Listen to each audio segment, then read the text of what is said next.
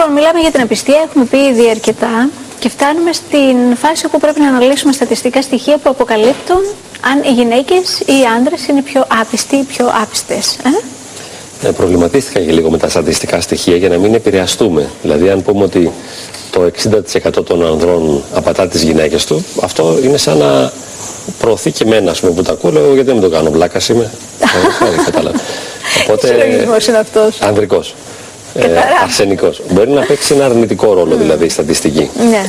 Αλλά εντάξει, είναι από την Αμερική οι στατιστικές αυτές που έχουμε, είναι ενδεικτικές, δεν μπορούν να είναι αληθινές και ακριβείς. Ναι. Άλλωστε κρύβει ειδικά η γυναίκα την απιστία πολύ συχνά και δεν μπορούμε να έχουμε τελείως αντικειμενικά στοιχεία. Ναι. Ας δούμε όμως λίγο τους άντρες και τις γυναίκες. Προσπαθεί με κάθε τρόπο ο κύριος Καυκιός να σώσει το νούμερο που λέει ότι οι άντρες είναι πιο άπιστοι τελικά είναι λίγο πιο άπιστη νομίζω.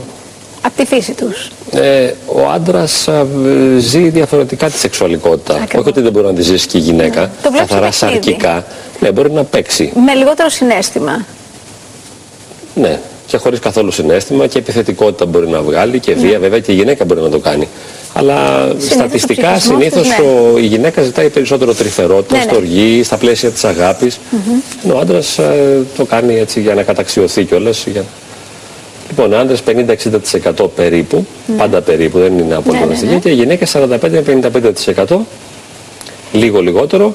Και όταν τα ζευγάρια είναι κάτω των 30 ετών, έχουν περισσότερες πιθανότητες να υποστούν ας πούμε, αυτό το... Όλα αυτά στην Αμερική βέβαια. Ναι. Στη Μεσόγειο που υποτίθεται ότι είμαστε πιο θερμόεμοι, ίσως να είναι διαφορετικά τα δεδομένα και να είναι και πολύ ψηλότερα τα νούμερα. Μπορεί να είναι και χαμηλότερα όμως, γιατί έχουμε και ήθος ας πούμε περισσότερο, μια ηθική, ξέρω, τουλάχιστον είχαμε πριν από λίγα Μάλιστα. Χρόνια.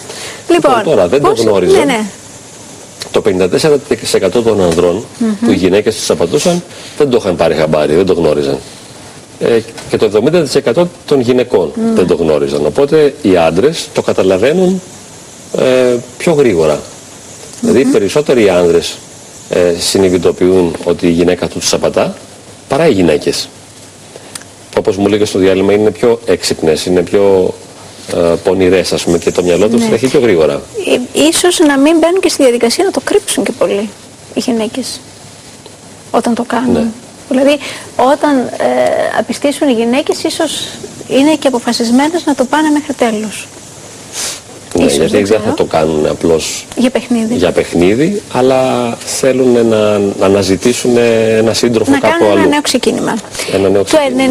Το 90% τώρα ε, που μας αποκαλύπτει το επόμενο στατιστικό στοιχείο που πιστεύουν ότι πρόκειται για ανήθικη πράξη αφορά και άντρες και γυναίκες ατόμων. Ναι, ναι, δηλαδή συμφωνούν όλοι ότι ηθικά είναι μεμπτή η Ναι. απιστία και ότι δεν θα έπρεπε να γίνεται. Ναι. Αλλά βέβαια αυτός ο ηθικός προσανατολισμός δεν σημαίνει ότι δεν είναι ικανός για να αλλάξει τη συμπεριφορά μας. Μάλιστα. Τώρα αν δούμε το φλερτ είναι ακόμα ψηλότερο. Ναι. Συνηθίζουν να φλερτάρουν με το άλλο φύλλο το 86% των ανδρών και το 81% των γυναικών.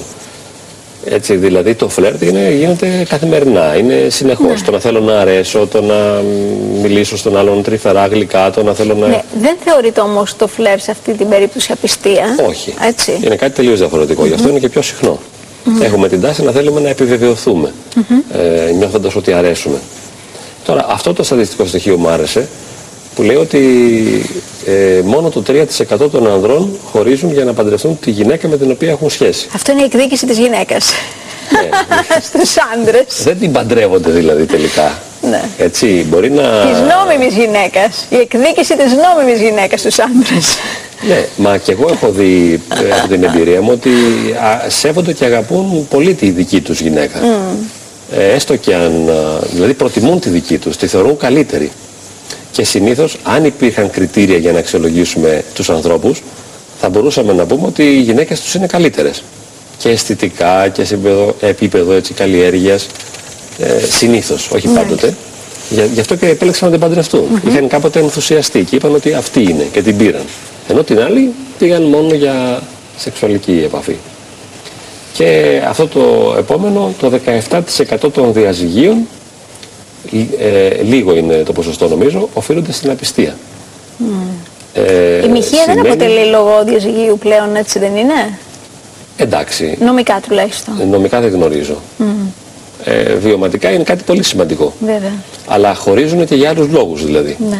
Τώρα βέβαια Που δεν μπορούμε να προϋπάρχουν ξέρουμε... και η επιστία ίσως είναι το κερασάκι στην τούρτα. ε. Ναι, μπορεί και να μην το ομολογούν, να κρύβουν. Η εναλλακτική επιστία, τι σημαίνει η εναλλακτική επιστία που ακολουθεί; Ναι, εναλλακτική απιστία μπορούμε να δούμε την επόμενη διαφάνεια. Ο κρυφός έρωτας, το τηλέφωνο και το διαδίκτυο. Ο κρυφός έρωτας είναι κάτι σημαντικό νομίζω, το έχω δει και αυτό Δηλαδή, ως ψυχολόγος, δηλαδή να είμαστε ερωτευμένοι με κάποιον ή με κάποια ε, και πολύ ή και λίγο, αλλά καμιά φορά κρατάει και χρόνια αυτό και δεν το ομολογούμε σε κανέναν. πλατωνικά δηλαδή. Ούτε Αν- καν στον αν- ενδιαφερόμενο; Ίσως ούτε στον ενδιαφερόμενο. Μπορεί όμως να το ξέρει ο ενδιαφερόμενος. Αλλά να μην θέλει, να μην μας θέλει. και Δηλαδή, εμείς συνεχίζουμε είναι ένας βιωματικά. έρωτας που δεν έχει ε, επαφής σαρκική. Ναι, ούτε και συνομιλούμε.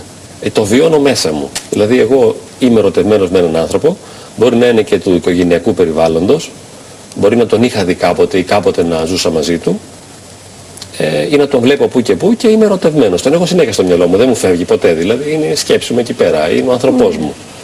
Και είναι ένα συνέστημα που παραμένει και που δεν εξελίσσεται όμως, έτσι; Δεν εξελίσσεται, Ούτε δεν δοκιμάζεται. αλλάζει, Είναι ένα... Έχω προσωπική Αυτό είναι υγιές. εμπειρία. Δεν, μπο- δεν μπορώ να πω τώρα αν είναι υγιές, σίγουρα είναι Συμβαίνει, ασύμφορο. ναι. Έχω δει να συμβαίνει πάντως και πάνω από 10 χρόνια.